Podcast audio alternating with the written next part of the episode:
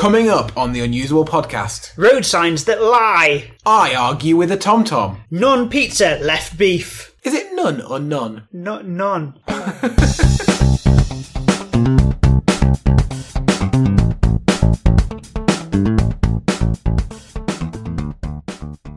Hello and welcome to the Unusable Podcast, where we discuss the importance of user experience in technology and the world around us. And we talk about great design that just works or moan about it when it doesn't.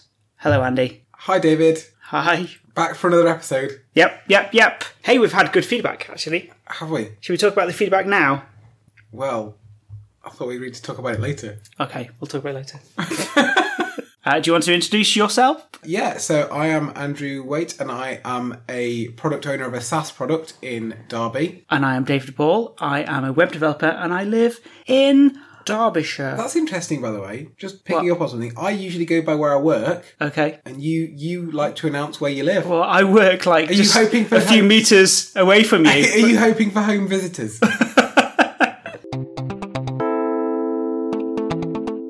so I've got a bit of a gripe this week, which I think has somewhat inspired the topic, okay. which is that we recently did a, a road trip to Folkestone in Kent to pick up a car of all things because you know you do that's about I think it's about three and a half hours drive, including around the M25, which is the orbital road of London. It's too far to buy something. It was a deal I couldn't refuse, but Yeah, it's true. I don't know. What if you got there and you didn't like it? I think you'd have to buy it. Well, that's the risk. But this is this is a total aside. Anyway, on that journey, that Yeah. long journey, I think I should have counted. I didn't, but I think there were at least five or six instances where the electronic motorway signs uh, had a message showing Right. and a temporary speed limit or something like that, but there was no actual hazard and the whole thing was pointless. And actually, I would say at least twice that was, I believe, dangerous that those signs were, were giving misleading information. Okay, so hold on. Explain what's going on. You're driving along and it's telling you to go a certain speed. So the so the overhead sign says something like so the national speed limit is 70 miles an hour in the UK, so that's the standard. Yeah, because you're on the motorway, yeah. yeah,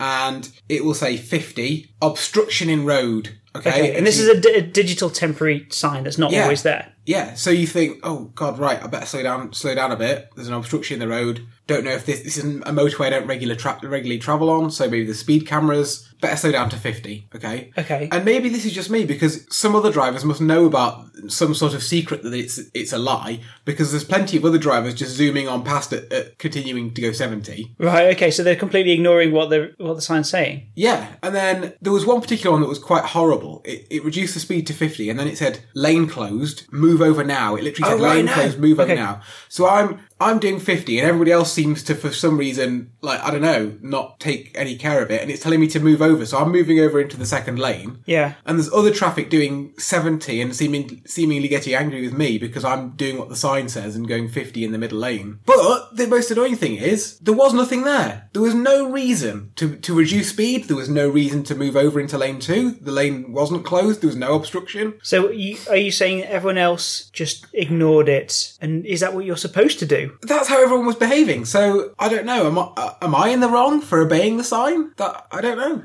It must have been five or six instance, instances of temporary signage, so either lane closed or obstruction in the road or something like that, and a reduced speed limit. Okay. And all of those times, there was no actual need for it. it's completely unnecessary signage. There was no, yeah, there was no incident any any time that this happened on the return journey. So I stopped believing it. I and and, and also I felt a- actually it was quite dangerous doing 50 in the middle lane with other traffic doing still carrying on doing 70, 80 miles an hour. You know, I, I thought, well, what's the balance? You know, do I obey the rules and and and hopefully not get a ticket, or do I break the rules? And I, I feel that's probably safer given the speed of other traffic around me. Yeah, I've always felt that it, it feels safer to do the same speed as everyone else. Oh, this is a difficult one because if we had someone from like the traffic police here right now, they would say, "Oh yes, you should definitely follow the signs because that's what they're there for to keep us all safe." But it still felt dangerous driving along in a lane where traffic, you could just look in your rearview mirror, is going 70, 80 still. But there were even people that decided it was appropriate to undertake me and go in the first lane, which they'd just presumably driven past the sign that says lane closed to do not go in this lane. So they they're probably thinking, "Oh, it's just one of those guys who's slowly in the middle lane." I didn't want to be there. because people do get annoyed about that. People going slowly in the middle lane, but you're doing that because you've you've been told to. Yeah. you've been told that the left hand. But the weirdest thing is, it seems to be like a public, like like I'm the only one that's been told that the lane's closed and it's fifty because I'm the only one. You know, I, I couldn't see anyone else doing following the signs. It was just me. So how do they know it's not? Yeah, they must have seen true. it before. They must know it's some sort of trick. It does make me wonder. Yeah. You know, have have any accidents been caused by the signs being wrong? I've noticed sometimes where the sign has been counterproductive. How do you mean? Coming home from work last week, so I was I was going ahead and I was approaching a roundabout, or as we say in the Midlands, an island. And so I was going to this Is roundabout. that Midlands? I, I, it's only people I know from the Midlands who call it a, an island. I don't know. So I was going straight over, and there's a sign just before the roundabout saying "road ahead closed," and I was like, "Oh no! How am I going to get home? I need to go straight straight on." And if the road ahead is closed, that's going to cause me some real problems. But actually, what it means when it got to the roundabout is that the road on the left was closed. so really, it wasn't ahead for me. It might have been ahead for someone else, but it wasn't ahead for me. And yeah, I was thinking about trying to turn turn round, turn go take another exit, things like that. And I was probably just going to ruin my whole evening trying to get through. I, I assume the point of that though is it was closed at the roundabout, so they were trying to warn you in advance, which is a noble intention. They were trying to warn you in advance that one of the exits from the roundabout is closed. Yeah, What would be more sensible is a sign that said first exit closed. that would be more useful. Yeah, maybe they didn't have signs. Maybe there are no signs saying those things. There's only limited signs that you can Make have. some. Make some. That'd be nice. So there was another time where I was going to work and there was a diversion sign. But where was the road that's closed? Does the diversion apply to me? Is the road somewhere on my route or is it going to be on another route? How does that sign know where I'm going? But how would you convey that much information? Because that's obviously the problem with road signs is you've got to try and convey information to someone zooming past very quickly. True, it's an interesting point, but still, a sign saying diversion might be more misleading than it is useful because I might not have been going where the sign was telling me about. In which case, I'm just all confused now and now thinking, do I have to I, go? I would ignore it until unless I came across something that said you should follow this diversion. I would ignore it. Well, and surely that- where I want to go. well, surely that proves that how pointless it is. Well, the end of the story, it didn't apply to me, so. so I just carried on to work and it was fine. So everything was all alright. Wow. But there was one time uh, I was in this big long queue for ages in a place where there's not normally a queue. It was up at, uh, at traffic lights, and traffic was queuing. I had to go left, but it took me maybe like 40 minutes to get to the point where I could go left. It was only really close to the turn where there was a sign saying access to I can't think what it was, someplace closed. But the thing is, I'd already been in the queue for 40 minutes until I got to that sign. So queuing for 40 minutes was completely pointless and unnecessary and nobody told me and all the other people that were trying to get down there as well nobody told us that we couldn't get that way so surely there must be some way to tell people that they can't go Yes, there is. a diversion sign No. oh Google Maps. it hadn't updated Oh, really? i use google maps a lot in fact i use google maps almost almost every day on the way to work um, because it's dead easy i just like put my phone in its little holder thing and then say say hey google navigate to work then it goes okay navigating and it sort of comes up with the maps and it, it takes a, a few seconds but then it, it, does that and it shows me the route and because it, obviously it's connected to the internet it knows the traffic and so Yeah. after maybe uh, 30 seconds it might then go oh actually there's another uh, route to go on so take this one instead and that usually is really good except for times when there's a road closure but google maps doesn't know about it there was one time i was Because then he driving thinks, oh, it's really quiet down there. That's the best way to go. exactly what happened yeah That's why a lot of people use Waze, though, isn't it? Have you seen that? i've not seen it i've not used So, it so Waze is owned by Google. I think their data feeds into Google Maps that makes it better. But Okay. Waze is a sat nav app where the users can report a problem as they're driving along. So, for example, you being the first person to go down there would be scuppered. You'd be, you know, in your forty-minute queue or going to the bridge that's been knocked down. You would unfortunately be scuppered, but you would be able to press a quick button on the the app to say it's blocked. yeah You turn around, and then everybody else behind you doesn't have the same problem. So. Oh, that's quite good. Yeah, because you can't report these things in Google Maps. It's actually really difficult. Talking about road signs, just another funny example. In fact, you were with me in Nottingham. Well, Little day trip. yeah, well, it was an evening event, wasn't Little it? evening we trip. went to see the League of Gentlemen on stage, which is kind of irrelevant, but good show anyway. Anyway, when we were going there, there was a temporary, uh, some kind of temporary roadworks, road closure, something like that in Nottingham, and the road had a temporary sign indicating which lane went which direction. So each lane, you know, this one goes left, goes to this town centre, maybe the right one goes off to a suburb, etc. The, the wording on the sign said, stay in lane now. It didn't say get in lane now, it said stay in lane now. What if you're in the wrong lane? Well, that's what I'm wondering because there's no other sign to tell you, you know, these are this this is the lane you need to get in. It was literally right. This is where these lanes are going. Stay in the one you're in, and I'm like, but I don't want to go in go where the one that I'm in goes. Can I disobey the sign? Are you allowed to disobey signs? In that case, I thought it was so stupid that I did. I mean, are we being too anal and strict about it by saying, Well, no, because if there's a sign saying 50 speed limit, you can't go above 50 speed limit. That is so if it says stay in lane, you should stay in the lane? Yeah, but if it also said drive off a cliff, you wouldn't do that. True.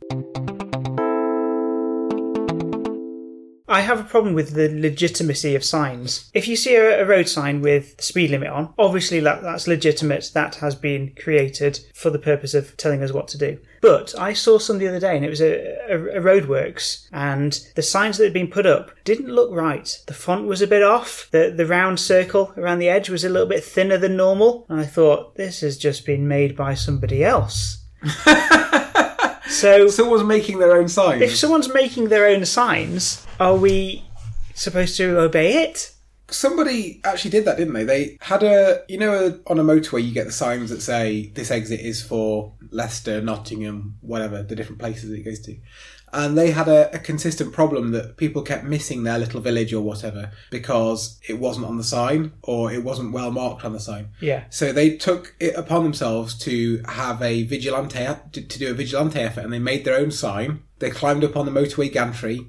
They replaced the sign with their own sign and it stayed there for years unnoticed and solved the problem. It stayed there for years and years, And then the council eventually found it and replaced it and they replaced it like for like. So they actually kept the change that had been made. Yeah. Um, and I think they came out and condemned the vigilanteism because obviously Yeah, because he's not authorized to do that. And if he was, if he was trying to fit it and it actually dropped Exactly, onto yeah. a car, then somebody could have died. It could have been horrible. He wasn't following safety protocols and whatever. Yeah, what I like about that story though is that he, he really thought about it and he made sure that the sign was weathered so that it didn't stand out as like a nice, bright, shiny new sign. So you've read it? Yeah, yeah. So he, he made sure that it was all weathered and uh, and Oh, it looks like that it detail. was. That's funny. Yeah, so make sure there's a little bit of rust on there and whatever. But why not? Why not? Uh, oh, I think it's a great idea, but you can't. Well, how do we know what's real? If someone did put a fake road sign up, then how are we supposed to know to follow it? You've already t- told us a story about how signs told you something that wasn't true. Fake news. It's just fake news.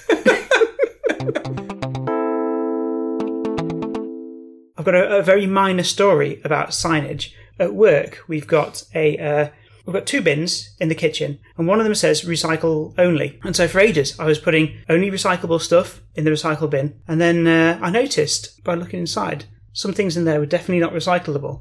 And I asked someone one day, and they said, "Oh no, we don't use it for." we just- It's just a normal bin, but yet it still has a sign on saying recycle only, which means that if that's not true, what else is not true? The So- world is a lie. Exactly. How am I supposed to believe anything? How am I supposed to know if the sign says that, that the next sign I see is to be believed as well? So, like, after my journey where I'm seeing diversion that doesn't possibly exist, the next thing I might see is, you know, you drive up the A- A38, same as me. Yeah. It's said for ages, it's had those red triangle signs saying flood, right? It's had this for maybe two years. Yeah, yeah. Signs warning us of a flood. Have you ever seen a flood there? No. It never. How would it even flood? It's like it's like on a hill going up. it's not gonna. It's not gonna flood. So if I see that as well, I'm already thinking, well, all of the signs that I see must just be some sort of unfunny practical joke, which means that then they're all crying wolf, and the next sign that I see might be something completely useful and legitimate, but I might just ignore it because all the others are nonsense. Well, I think that's the risk for me with the, especially with the temporary motorway signs, because I, I think those ones ones, I just don't believe them. And I wonder if that's why other people have just completely ignored them as well. Something that I wanted to talk about, and it's something that I tried to research before the podcast, but I couldn't find anything about. So I just kind of thought it'd be interesting to talk about. Is American signs feature a lot, a lot more by the way of text, wording. British signs, I think, are more symbol based Okay. from what I've seen. So when I drove in America, there would be a sign saying slow or things like right turn on red or no right turn on red. Whereas in the UK, those things are predominantly like no left turn and things like that are, are symbols, aren't they? Yeah, so it'll be an arrow with a cross through it. Exactly. So I'm not sure what the right answer is, but which which of those approaches is better? I would say if you've got an icon, an arrow pointing one direction with a cross through it, that's very clear to everyone, not just English language speakers as well. Because think about the amount of visitors that we might get to this country. Just people on holiday from another country might not speak English. That sign's useful for them. But there are quite a few symbols in the UK that, yeah, unless you were told, wouldn't necessarily be obvious. Have you got examples? The examples, well, there's a picture of a, a so a triangular sign with a picture of a tank in it. I suppose you could guess that. Come on, you can guess a warning triangle. I think everyone, it's a fairly universal thing. Actually, I'm Right. not sure if it's universal, but triangle usually means danger. At least it does in What about the UK and Europe. the classic picture of a car with an explosion above it in a circle? what does that mean? Uh, no exploding cars. Your car might explode. It means if you're carrying explosives, you can't drive down there. Who's carrying explosives? That for? That's very niche. Also, surely that should be like a designated designated explosives vehicle, not what looks like a, a Morris Minor in the, in, the, in the picture. That was probably just the average car when the, those signs were made, though. Maybe. Oh, okay, so one that you might not know about unless you were told. The no overtaking sign. It's two silhouettes of cars next to each other, one red, one black. Oh, and that means no overtaking. So you learn about that when you do, your dri- do your driving test. yeah, of course, But- yeah. Would I know what that was if I hadn't learned learnt it? Well, usually no is symbolised by a cross through, isn't it? In It's- roads, in road signs, anything in a red circle means prohibited. Really? Hmm. Oh, Triangle yeah, okay. means warning, circle means prohibited. So if you see a picture of a car in a circle, it doesn't have to have a line through it. It just means no cars allowed. I just think that things with a cross through means no. You know, like the Ghostbusters logo has a cross through a ghost, which means no ghost. I would have thought that's the same thing on a on a road sign. Do you know what? I would agree with you, and it, it's actually slightly inconsistent. Yeah, that's annoying. No U turns, no left turn, and no right turn all have a cross through them. That's why we need consistency. But no horses, no horse riding doesn't have a cross through it. Hmm. No pedestrians doesn't have a cross through it. Okay, I've got an article here which is young drivers understand emoji road signs better. So a study was done Yeah. with young people, I think young people who are drivers, and they they showed them some signs, asked them if they knew what the real one was a sign for, and then they showed them some some fake signs but using emojis. So we all know what emojis are, just a little a symbol of something. And what they Were found these, were these emojis that they'd made up? Like, so they had they drawn road signs in an emoji style, or had they literally recreated a road sign with existing emojis? there is it's a mix. I'll show you I'll show you in a bit and I'll tweet this on our Twitter, which is at unusable podcast. But yeah, pretty much they're they're they're made up but using emojis. And what they found when they asked it's only a small number of people, to be honest, so it's not a study that you can really take too seriously. But what they found out was that 61% of 17 to 25 year old motorists show they understood the emoji road signs better than the real road signs. Is this America or UK? UK? Okay. Is there evidence that we should maybe redo our road signs as a country? Maybe. I'd be all for that. I don't want to drive around on roads with emojis on signs. I think that would just be depressing. But if they're clearer, then that's going to be better for everyone. Uh, yeah, I'm all for clarity, and I think there's certainly some road signs in the UK that haven't been thought about enough. So, for some of the people that they asked, 68% were unable to correctly identify the real road sign depicting a pedestrian crossing. Now, what is that? That would just be a pedestrian crossing a road, right? Additionally, 80% could not place the sign for no vehicles, which I think is confusing Is- and inconsistent. that's actually the one, though, isn't it? That looks like uh, Evel Knievel doing a stunt. Because the bike's literally It's just in the air. Yeah, it looks like no no stunt riding. As part part of reading about this, I was looking at the people that uh, originally designed a lot of the iconography and the fonts. I can't, I can't remember what their names are, but it was two people, wasn't it, who did the typeface? I'm seeing if I find it now. Okay, so it was Jock Kinneir and his assistant and later business partner, Margaret Calvert, who did a lot of the iconography and the fonts that we are used in our signs. But do you, they're often held in quite high regard. So they're often talked about as the uh, I've, I've seen a lot, a lot of TV programs where they help, you know, they talk about how they did a fantastic job of the design and they're still in use today and the font's really clear and all the decisions that they'd made as part of making the sign that they were tasked with. But do you ever think for that for a moment at some points they might think, because clearly nothing's perfect. Do you think they ever think, you know, that that sign could have been better, and I wonder if someone's died from it, and am I responsible? You know, are they sat there thinking, am I responsible for someone dying because? I hope they don't feel bad about it, but they might look at that Evel Knievel sign and go, I wish I'd done that a bit better. So one of the things interesting that Jock Kinneir and Margaret Calvert did when they were doing the, the typeface and the iconography, they said that the words on signs should be mixed case, i.e. they should start with a capital and then have lowercase letters, which Right. might seem counterintuitive to start with because you think, well, block capitals, they're much more recognizable, sim- simpler. But actually, they, they, they, they found out that word, it's easy to recognize the separate words when they're marked with a capital letter at the start. right, okay. So the word boundary, as you're zooming down the road, a word boundary is easy to make out if each word starts with a capital. Oh, As opposed to, if you think about it, if all you had was capital letters and spaces, there's only the space that denotes that that's two words and not one. I think you're right, actually. If everything was written in capitals, I would find it a lot more difficult to understand. And in fact, yeah, if anyone sends me a text message with all in shouties, Yeah. all the shouty capitals, Yeah. you do have to really look at it to figure out It where is the word hard to read, isn't it? It's harder to read. Which, so yeah, which sounds course. counterintuitive in a way. So, we've talked a lot about road signs. yeah.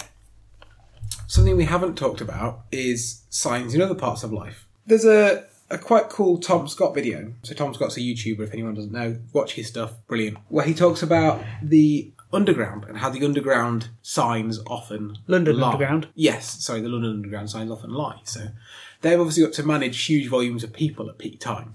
Right. So what they'll quite often do is route people round a longer way just to delay them.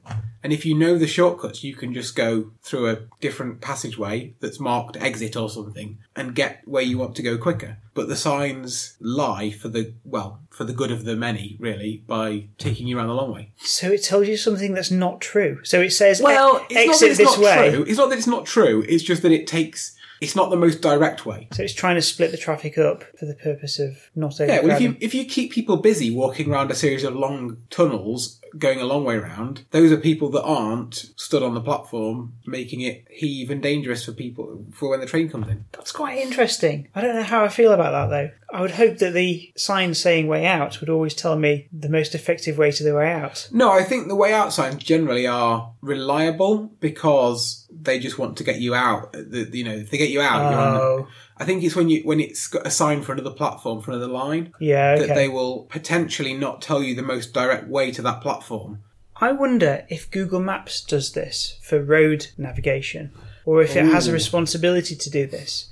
Because Google Maps, as, when you're driving, the navigation is brilliant, and I, like I said, I use it all the time. But if everyone or the majority of people rely on it, do they have a responsibility to not clog up roads? Because why I like it is it will tell me the most effective, efficient, fastest way to work. But if everyone knew that way, say the A38 dual carriageway is, is all clogged up with, with traffic, it'll tell me, oh, actually, go this other way instead. But if they told everyone to go that way down these back roads, they could quite easily clog up the back roads and cause a, a nuisance for everyone else. So do they do they have a responsibility to navigate you lots of different ways? Do they have a responsibility to keep the roads traffic free? Well, I was wondering if they bias it away from, for example, people's houses and, and sort of um, heavily populated areas. You know, do they do they try and keep traffic on the main roads? I do wonder. And there's a very specific reason that I've wondered this for quite a while. So I live next to quite a major junction between a motorway and a dual carriageway, and Sounds lavish. All the sat navs want to, to do is take me up to that main junction, um, which I assume is because it thinks it's a faster road, I don't know, and then to come back on myself into the housing estate where I live. But the fastest way is actually to if you're driving up the dual carriageway, is to leave at the exit before and to drive through the housing estate. And my sat nav, I've tried several of them, always want to go that same route. They want to take you up to the to the main roundabout and then double back on yourself and sort of minimize the time in the housing estate. But the route through the housing estate, leaving by the previous junction, is quicker. And the time on the sat nav, the estimated time of arrival just drops. As I take that route, it'll say, you know, I'm 10 minutes away from my house as I leave the dual carriageway. And it'll still be telling me to turn around and go back on the dual carriageway. And then as I drive down the, through the housing estate, it will just drop, drop, drop, drop. And it only takes two minutes to go through that way. So has someone programmed in a bias against driving through a housing estate because people in housing estates don't want the roads clogged up with motorway, main road traffic? I don't think Google engineers are looking at the maps around your house and going, "Oh, let's not get the uh, cars to go down there. It's too nice." no, it's not too Think nice. of all the think of all the people in the houses that be really they'll really appreciate us not sending the cars down there. I don't think they're going to think that at all. So you think that Google wouldn't have any qualms about sending people down there if, if it was quick? I think they are going to do the most efficient and effective thing to make people the happiest and enjoy their phones that they've bought. To, to be honest, Google is one of the ones that does sometimes suggest going that way. Okay. But standalone sat navs never want to go down there, even if they know about traffic. And quite a few other apps that I've used don't don't want to go down there. Yeah, I think that's because Google actually has the data saying that people are going down there because they're spying on And us. it's faster. But TomTom is not not as clever. Who has a TomTom these days? So speaking of TomToms, look what we've got here. This is this is your TomTom from your car, is it? It is, yeah. This isn't. It looks quite a modern one. Widescreen, It's not modern. big screen. It's it's quite a few years old now. Compared to sat navs I've seen before. Yeah. Well, I first got a sat nav when they were very old and clunky.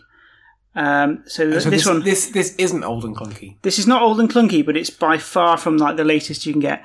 Although I don't know how I don't know how good they are these days, but this is Doesn't is everybody just use their phone? Not everyone, no. Well, but this is the thing. My phone, the, the the free navigation that I get from Google Maps is so much better than this, and that's what I wanted to sort of illustrate. What it doesn't do very well is voice activation, right? So this is what I like to do. I like to put this on the on the dashboard and just sort of leave it there and not touch it. You're not really supposed to touch anything in the car, and so Not not the steering wheel. well, you know, nothing should distract you from driving. I know. I'm, Is what I- I'm- is what I mean. Facetious, yeah. Uh, and so this comes with special ability to talk to it and navigate using your voice, So which it's, is a to- it's a TomTom sat nav Yeah. you can talk to. yeah. I would tell you what version it is, but I can't remember. So how do we talk to it? Okay, well there you go. You've been given this. You've got to figure it out now.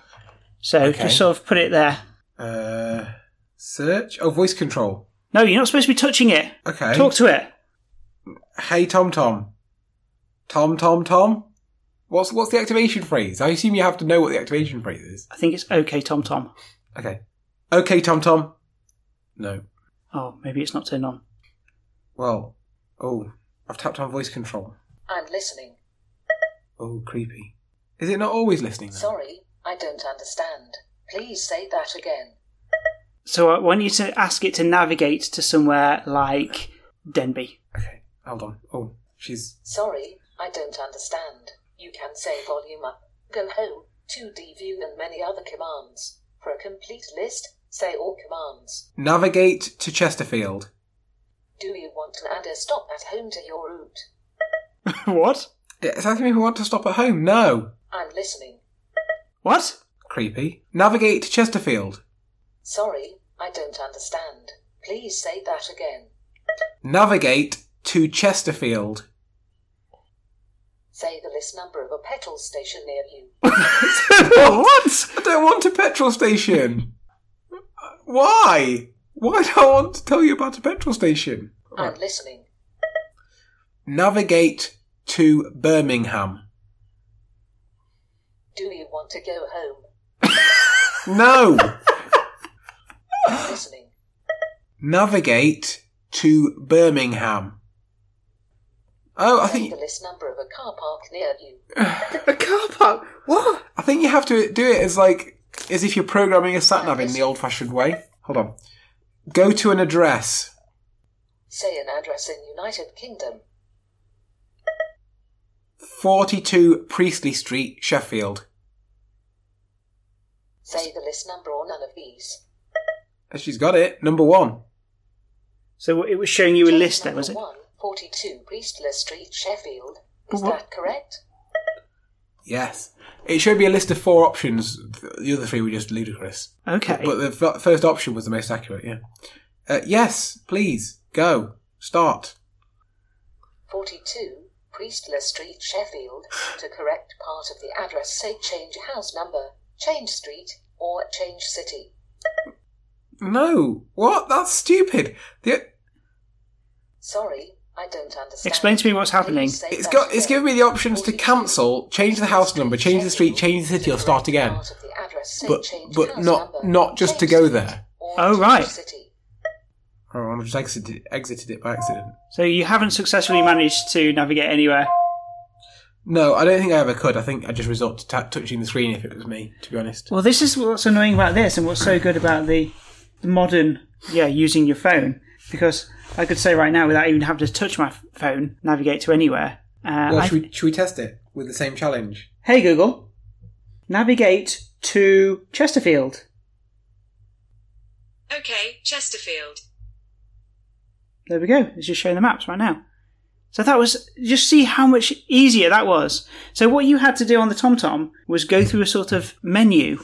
So you you were trying for a long time to say navigate to place, which is the most sensible way of describing it, but it didn't understand the most sensible way. It wanted you to say it in the way that it knew, which was what did it want first? Navigate to an address first. Yeah, which I think is born out of they've clearly just added voice commands onto the traditional menu system that a sat nav has. Because on Yeah. a traditional sat nav, it would give you options like navigate to an address, navigate to a point of interest. Those are the options that you'd have. So they've just taken those and made them voice commands. which is fine probably for the TomTom engineers, but for an actual person who just wants to do something, Yeah, they haven't considered the usability. Really. yeah, they haven't.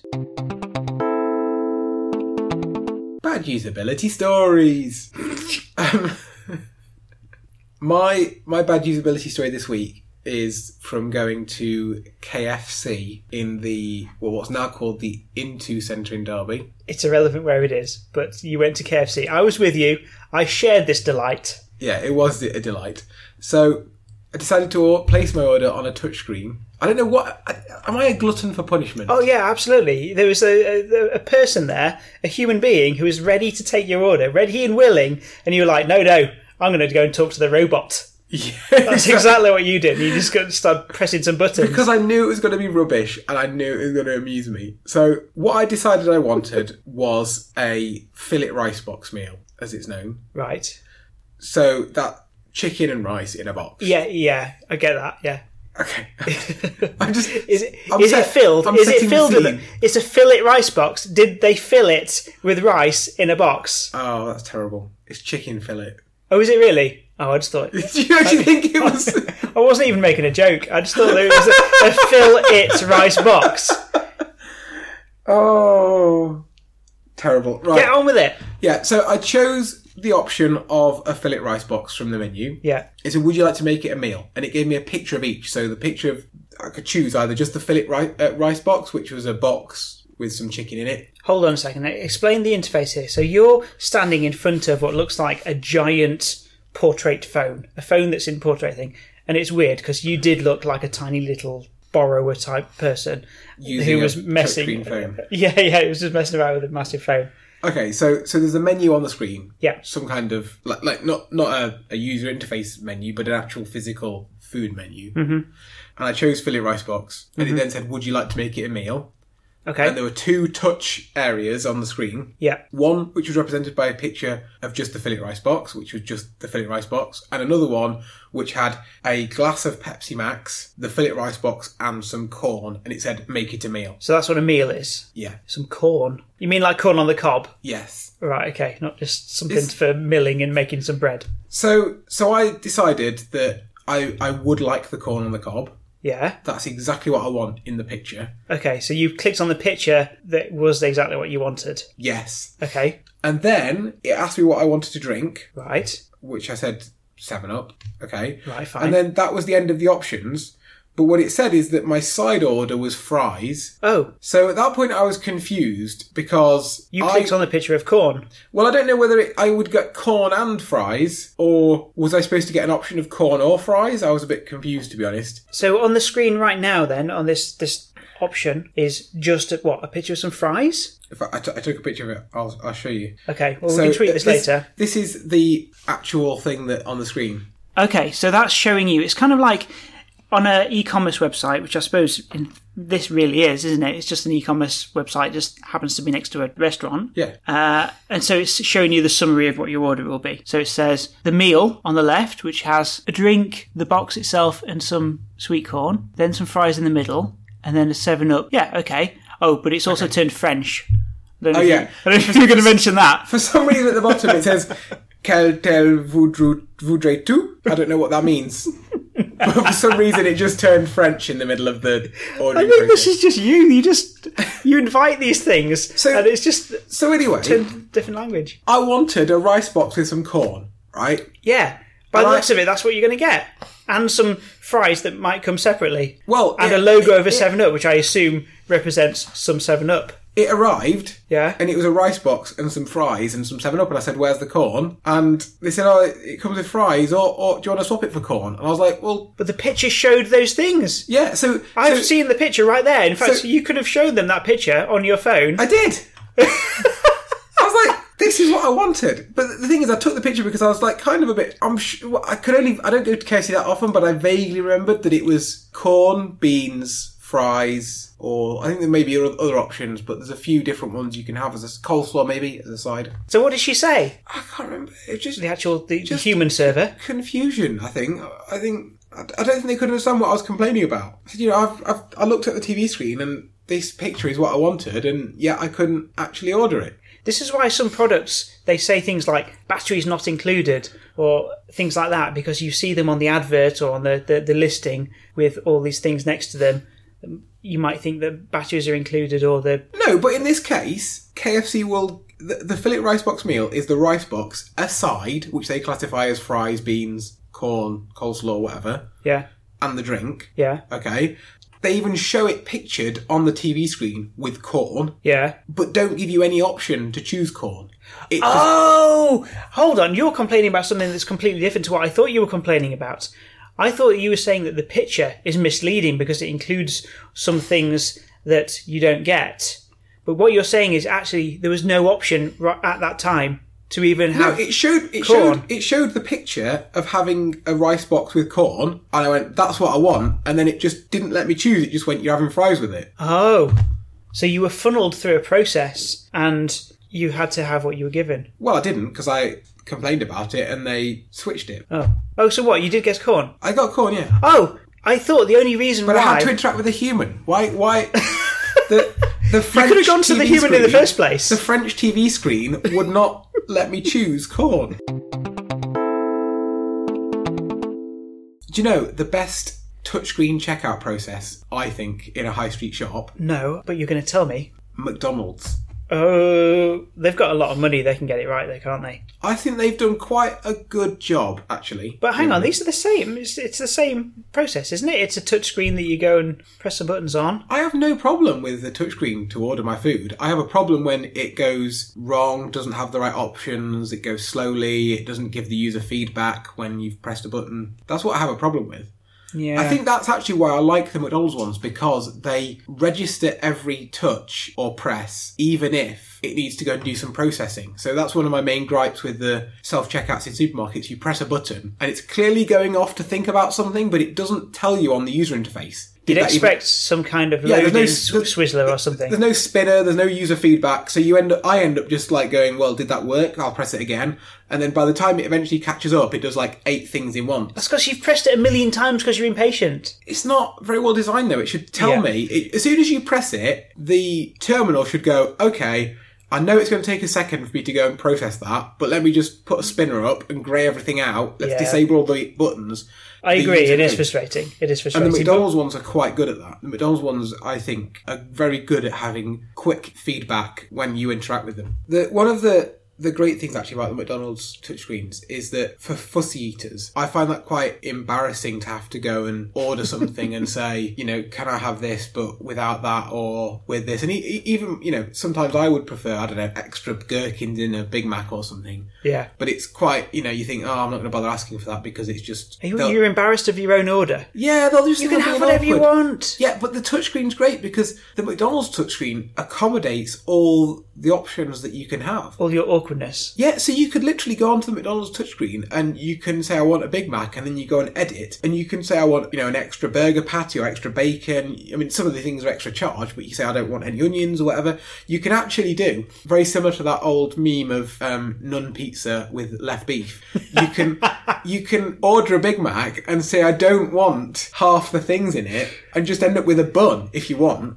But that power means that you could be totally awkward with your order, but because it's a computer screen, you don't have the embarrassment. Yeah, you're right. A human being still has to put it all together. Yeah, but for them, they they all they're doing is throwing together burgers as as it appears on a TV screen in front of them. Yeah, true. If it comes up on the TV screen and just says "make a Big Mac," but don't put the lettuce in it, There's only so many options in there, really, and there's nothing you can do that's that ridiculous. I don't know. I think we could try. I think we could go and try and just have just the bread. Let's do it. It's going to be very expensive bread.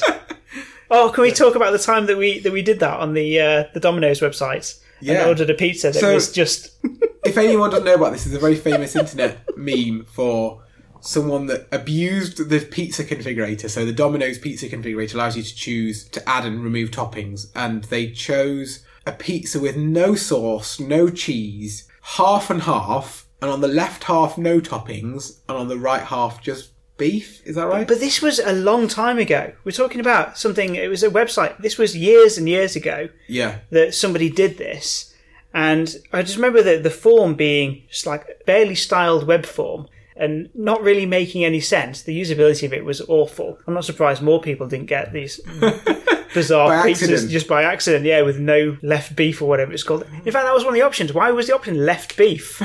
what does that even mean?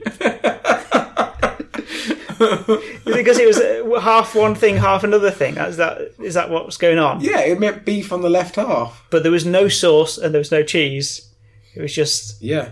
beef, bits of beef But rolling we around. managed to order one, didn't we? Anyway, we did, yeah, Last yeah, year, we did, yeah. That was that was so funny. I rec- yeah, I regret not recording it properly because we were laughing for so, for so long. What did It was the did- most- What did the delivery guy say when it arrived? I can't remember. I think he was just looks really sheepish. Like he probably expected that we've done this by mistake, as he's handing over some very expensive bread. And what they'd managed to do though, because if I remember right, did we have did we have meat on it? I think it was just bread.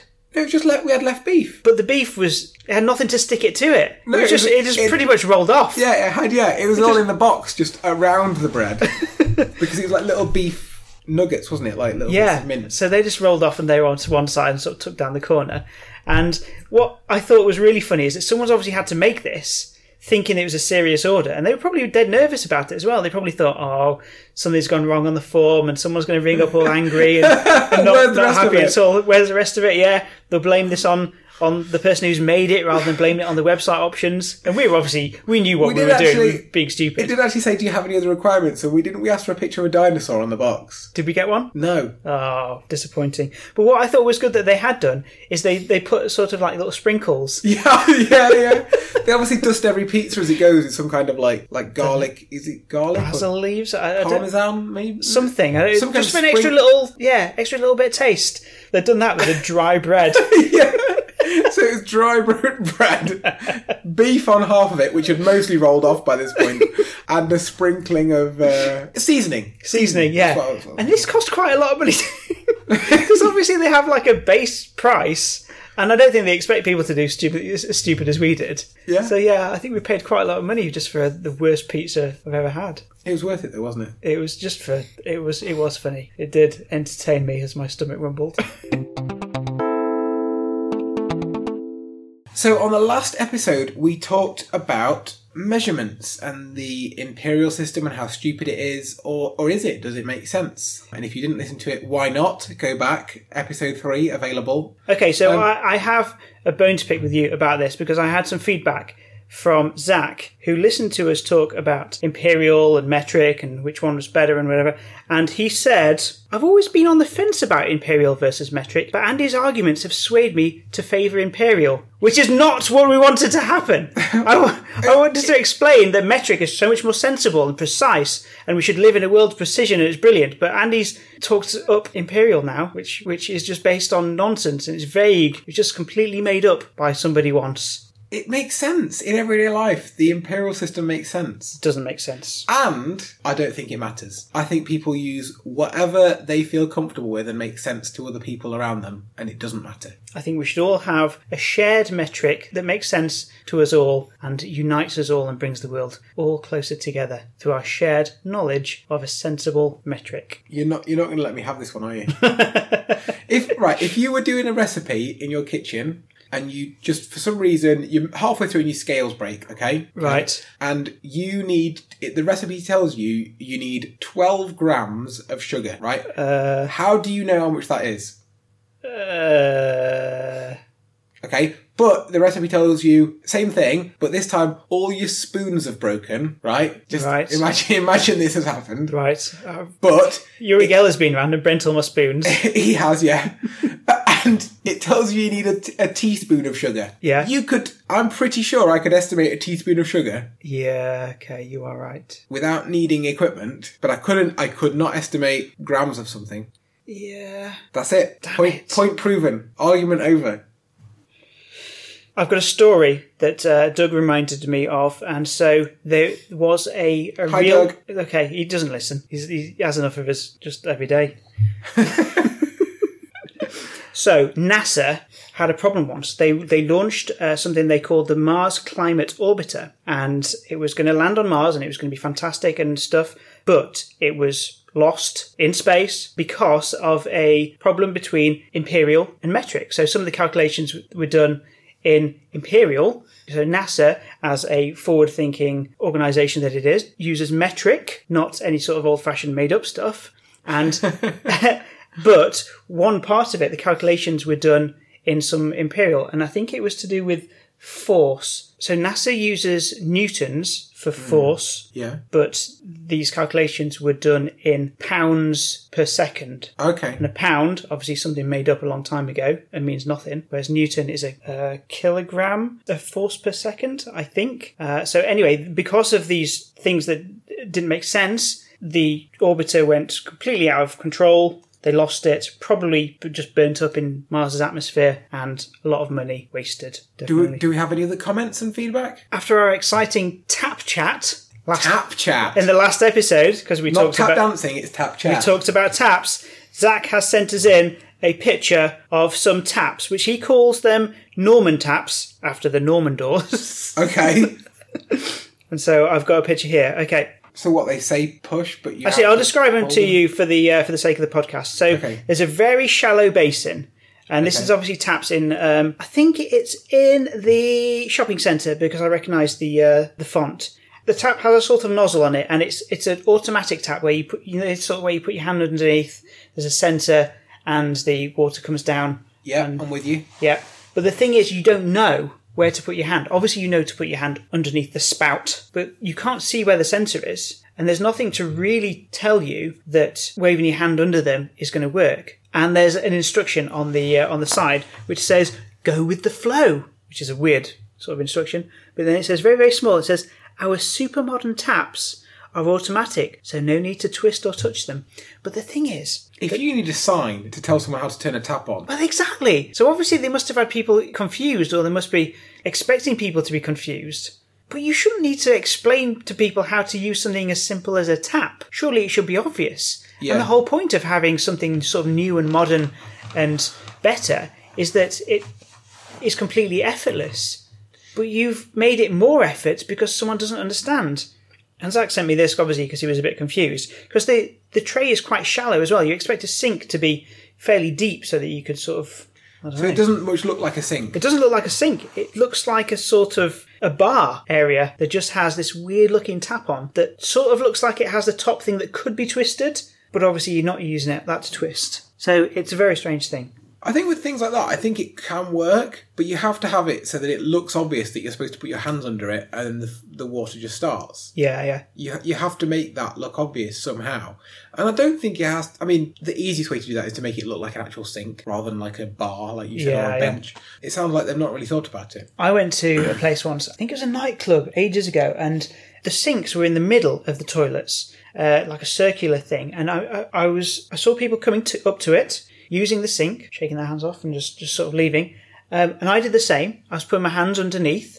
I was thinking, oh, this must be automatic. It doesn't seem to be a problem for everyone else. They seem to understand what to do. Put my hand underneath, nothing. Oh, maybe the sensor's broken. Move to the next one, further along, same thing, nothing. I couldn't work out. They Can can't I- all be broken. Can I can I make a guess at what it actually was? Foot pedal. It was a foot pedal. Yeah. How was I supposed to know? There was no sign. Well, hold on. your You're right advocating a sign. Now, a minute ago you were saying you shouldn't need a sign to operate a tap, and now you're saying, well, I, I needed a sign to know to press the, the foot pedal. Well, I don't want a sign, and I don't want to need a sign. I just want the tap to work yeah, in the way you'd expect. in the way you'd expect. Yeah. That reminds me of that classic video of someone being interviewed at a festival. uh, do you know the one I mean? Maybe. They come out of a cube of a cubicle or a portaloo or something, and they go over to this sort of sinky trough-looking thing, and Yeah. Pick up the up- soap bar that's there. yeah, The uh, lovely smelling soap bar. and give them so give them the hands a good wash. But it actually, to onlookers, is clear that it was a, a urinal with a urinal cake in Just it. picked up a little urinal cake and just rub that. Oh, just rub it all over your arms. Oh, that's been stained with oh Nasty stuff. Yeah. festival urine. If you've seen any terrible road signs or anything else in usability that you want to tell us about, then you can email us. It's podcast at theunusable.com or you can send us a tweet on, on the Twitter and that's at unusable podcast. This has been the Unusable Podcast, and it is now time to sign off. Classic. because of signs, because we talked about signs. Yeah, I know. Right, good.